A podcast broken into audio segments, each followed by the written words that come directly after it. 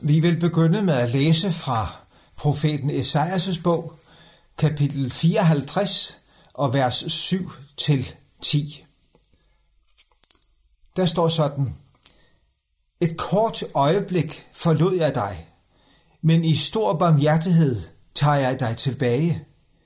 I overstrømmende vrede skjulte jeg et øjeblik ansigtet for dig, men i evig troskab viser jeg dig barmhjertighed, siger Herren, der løskøber dig. For mig er dette som Noas dage, som jeg dengang svor, at Noas vandflod ikke skulle komme over jorden igen. Sådan sværger jeg nu, at jeg ikke vil blive vred og true dig. For bjergene kan rokkes, og højene vakle, men min troskab mod dig rokkes ikke, og min fredspagt vakler ikke, siger Herren, der viser dig barmhjertighed. Kan Gud blive vred? Ja, det kan han. Gud kan blive vred, og han bliver vred. Han gør det hver dag, står der i salme 7. Men er det ikke noget forfærdeligt og uhyggeligt noget? Nej, det er i virkeligheden godt, at Gud bliver vred. For det er ikke noget vilkårligt, der sker, når Gud bliver vred. Det er ikke bare sådan en pludselig indskydelse. Gud er ikke vred. Det er ikke en egenskab hos Gud, at han vredes. Det er en reaktion. Som det står om det gamle Israel i 5. Mosebog kapitel 9. Israel vagte Herren din Guds vrede i ørkenen. Israel vagte den. Og sådan blev Israel gang på gang genstand for Guds vrede. Ja, som vi læste det her til begynde med, han blev overstrømmende vred på folket. Overstrømmende vred. Og det har ikke været spor sjov. Det er faktisk ganske forfærdeligt, når Gud sådan vredes. I 5. Mosebog 32 bruges der følgende billede, min vrede står i flammer, den brænder til dødsrigets dyb. Og der er det alvor. Der er det evigt alvor, når man bliver genstand for den vrede. Også i dag vredes Gud. Han vredes ved at give mennesker hen til deres egen, egne lidenskaber, står der i Romerbrevet 1. Da de ikke regnede det for noget værd at kende Gud, så gav Gud dem hen. Også til unaturlig sex. Det er et udtryk for, at Guds vrede udfolder sig. Hvorfor blev Guds vred på sit folk? Ja, jeg har allerede nævnt, at det var en reaktion på noget hos folket. Og i 5. Mosebog, kapitel 32, læser vi om noget sådan, hvad der vagte Guds vrede. Der står om Israel, at Israel forkastede den Gud, der havde skabt ham, og viste foragt for sin frelses klippe.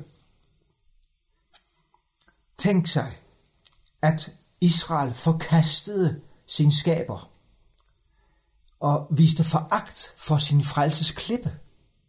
Det er dog også forfærdeligt og bære sig sådan ad. Og i vers 18 står der, den klippe, der fødte dig, forsømte du. Du glemte den Gud, der bragte dig til verden.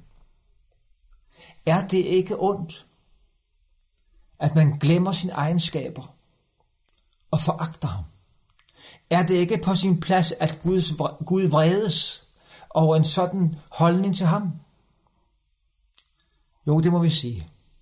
Her er der en klar grund til Guds vrede. Han vredes på det onde, det der vil ødelægge os, både for tid og evighed. Det gælder også det onde, som bor i dig og mig, og som kan blive skældsvandret for os. Det er redselsvækkende at blive genstand for Guds vrede. Det er min egen erfaring. Jeg finder mig igen i salme 30, vers 7 og 8. Der står der, jeg sagde i min tryghed, jeg skal aldrig vakle. Herre, i din nåde gjorde du mit bjerg til en fæstning, men du skjulte dit ansigt, og jeg blev grebet af redsel. Som sagt, jeg finder mig selv igen her. Det er egentlig min erfaring. Jeg følte mig sikker. Og når man føler sig sikker, så er der ikke langt til at blive hovmodig, selvsikker. Og der oplevede jeg, hvordan Gud skjulte sit ansigt. At jeg ikke rigtig kunne finde ham. At der kom en afstand mellem ham og mig, og jeg blev grebet af redsel. Jo, det er i sandhed evig alvor at have med Gud at gøre. Men selvom det er redselsvækkende, så er det alligevel godt, at Gud vredes. Det må jeg også sige for mit eget vedkommende. Det var godt, at Gud vredes på mig. Og øh, derfor kan resultatet blive det, som også øh, blev Israels resultat ifølge Esajas' bog kapitel 12. På den dag skal du sige, jeg takker dig, Herre, du var vred på mig, men din vrede lagde sig, og du trøstede mig. Der fik vreden et godt resultat. Den førte sig til noget godt, nemlig at Israel fandt tilbage til sin skaber og til sin frelser. Det er faktisk vejen til frelse, at Gud sådan åbenbarer sin hellighed og vrede for os, så vi begynder at søge tilflugt hos ham.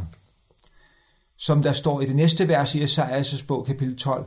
Gud er min frelse, jeg er tryg, jeg frygter ikke, for Herren er min styrke og lovsang. Han blev min frelse.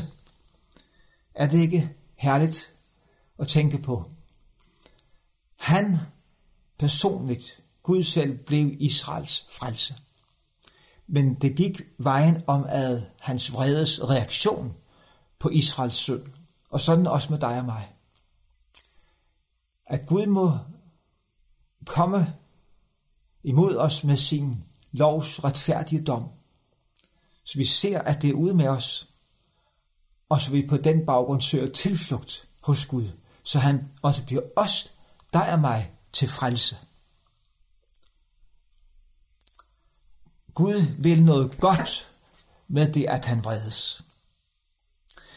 Lader vi os stanse og omvende, så kan der ske det ufattelige og forunderlige, at Guds vrede svinder igen, forstår vi på det, vi har læst. Guds vrede svandt, og du trøstede mig. At Guds ansigt igen, så at sige, kan lyse over os, som der står i den aronitiske velsignelse. Herren lader sit ansigt lyse over dig. At det kan ske, det fremgår også af det, vi læste til at begynde med fra Esajas bog, kapitel 54, vers 7. I stor barmhjertighed tager jeg dig tilbage. Og i vers 8, i evig troskab viser jeg dig barmhjertighed, siger Herren, der løskøber dig. To gange har vi ordet barmhjertighed her. Og barmhjertighed, det er noget forunderligt noget. Selve ordet drejer sig om det inderste i Guds væsen. Det inderste i Guds væsen er barmhjertighed. Det inderste i Guds væsen er, at han ønsker at frelse dig. Det er hans egentlige gerning, at han vil frelse dig. Martin Luther har lært os at tænke på den måde, at Guds venstrehåndsgerning, det er, når han dømmer synden, åbenbarer sin hellighed for os, så vi rystes. Men hans egentlige gerning, hans højre håndsgerning, det er at gribe ind til frelse for os. Og det er jo, hvad Gud har gjort. Han har løskøbt os. Herren løskøber dig, læste vi også. Tænk, der er tale om den situation, som der er tale om ved en fanges frikøbelse. Ordet løskøbe går på at frikøbe en fange, en slave. Og det er din og min situation, at Gud har betalt løsesummen for dig og mig, så vi ikke mere skal være slaver, hverken under djævlen, eller under synden, eller under døden, eller hvilket som helst magter, der vil ødelægge os. Tænk det, Gud har betalt løsesummen for dig og mig. Så vi ikke mere skal være slaver under nogen af disse onde magter, men at vi får lov til at høre Gud til. Gud har i sin søn, i Jesus Kristus, netop løskøbt os fra lovens forbandelse. Det skriver apostlen om i Galaterbrevet kapitel 3. Han løskøbte os fra lovens, Guds lovs forbandelse ved selv at blive en forbandelse. Jeg tænkte, Jesus, Guds søn, blev selv en forbandelse, for at du og jeg skulle gå fri af forbandelsen. Der står så dejligt i Johannes evangelie kapitel 3, vers 36. Den, der tror på sønnen, det vil sige hører ordet om, at Jesus har løskøbt os fra lovens forbandelse. Den, der fortrøster sig til det ord, har evigt liv. Den, der er ulydig mod sønnen, skal ikke se livet, men Guds vrede bliver over ham. Her har du ligesom begge sider. Guds vrede, det er noget aktuelt, noget nutidigt. Og den hviler egentlig over alle, der afviser Jesus som deres frelser. Alle, der ikke fortrøster sig til Jesus som deres frelser. Men det er derfor, jeg vil sige det til dig. Hør ordet om Jesus. Om hvordan han blev en forbandelse for din skyld. Han sonede din synd og tog din straf. Og når du hører det, så kan der ske det ved Helligåndens indgriben, at du også fortrøster dig til det. Lad det gælde for dig. Og det vil sige, at der tror du på Jesus. Og der har du evigt liv, siger Guds ord her i Johannes evangelie kapitel 3. Du har virkelig evigt liv. I Hebræerbrevet kapitel 10 står der så dejligt om Jesus. Først siges der i vers 7, øh, at han er kommet for at gøre din vilje, Gud. Det er formålet med Jesu kommer til jord som menneske. Det var for at gøre Guds vilje. Og så står der i vers 10, hvis vi springer ned til det, om denne Guds vilje, at efter hans vilje er vi blevet helliget ved at Jesu Kristi lægeme er blevet offret en gang for alle.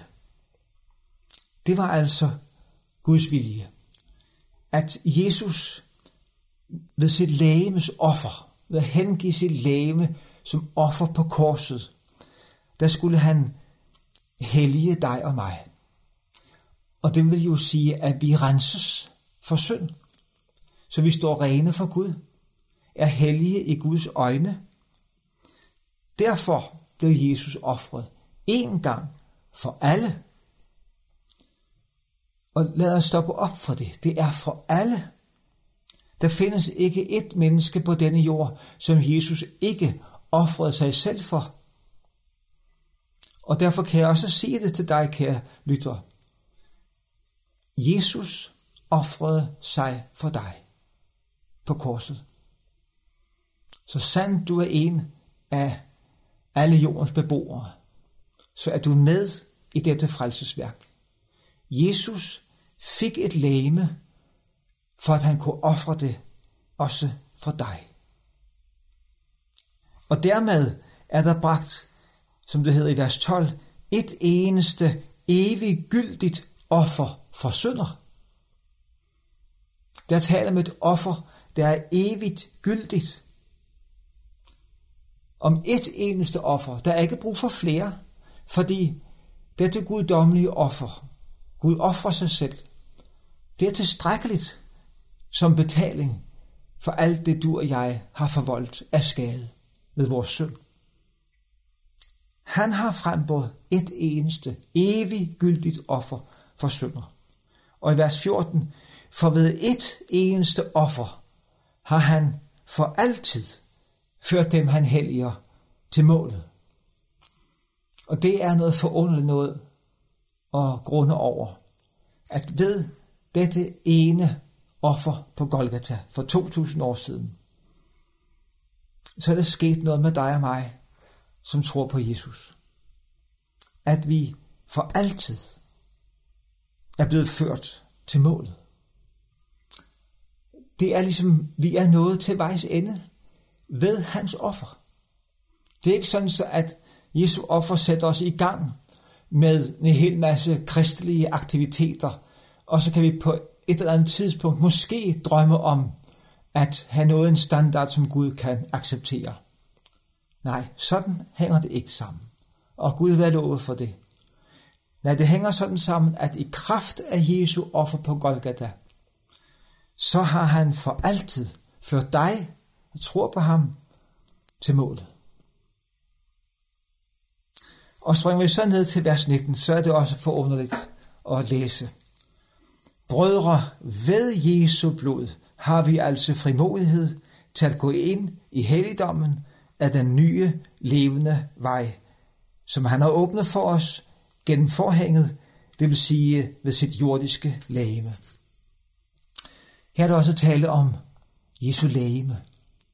Jesu lægeme er et ligne med forhænget, der var i templet i Jerusalem mellem det hellige og det allerhelligste. Det udgør ligesom forbindelsesledet. Den ene side vender ud mod det hellige, ikke sandt? Og den anden side vender ind mod det allerhelligste. Forhænget er ligesom forbindelseslinjen. Og sådan forstår vi på dette ord, er Jesu lægeme blevet forbindelsen mellem os, vores verden, og så Gud selv. Og hvilket betyder, at hans lægeme dermed er blevet som en vej for os. En levende vej, fordi han er en levende frelser. En vej, vi kan gå på. Og hvor kan vi gå hen på den vej? Jo, vi kan gå lige ind i helligdommen, læste vi. Og det betyder, at vi kan gå lige ind for Guds ansigt. Vi skal ikke have en mellemmand med en pave i Rom eller, eller andre fromme mennesker. Nej, du kan der, hvor du sidder i dette øjeblik, gå direkte ind i det allerhelligste for den almægtige og hellige Guds øjne, i navnet Jesus. Ved Jesu blod har du frimodighed til det. Og ordet frimodighed, der ligger egentlig, at man kan tale frit ved en høj persons nærvær. Øh, det kan du gøre netop ved Jesu blod. Du kan tale frit nu til din Gud og skaber. Han som er den tre gange hellige, som intet menneske har set eller kan tåle at se, men som kom til os i Jesus Kristus. Du kan i kraft af Jesu blod nærme dig denne mægtige Gud. Og du er frelst med det. Hvilken gave. Og går vi så tilbage til Esajas' bog, kapitel 54, så læste vi i vers 9, at situationen fra Noahs dage ligesom gentager sig. For mig er dette som Noahs dage, som jeg dengang svor, at Noahs vandflod ikke skulle komme over jorden igen. Sådan sværger jeg nu, at jeg ikke vil blive vred og tro dig. Hvor møder vi den holdning og den virkelighed hos Gud i dag? Jo, denne holdning og denne virkelighed møder vi i Jesus Kristus. Der står i Romerbrevet 8, kapitel, 1, kapitel 8, vers 1, så dejligt. Så er der da nu ingen fordømmelse for dem, som er i Kristus Jesus. Når du er i Kristus Jesus ved troen på ham, så er du det sted, hvor der ingen fordømmelse er. Gud vil ikke blive vred på dig. Du er skærmet imod hans brede.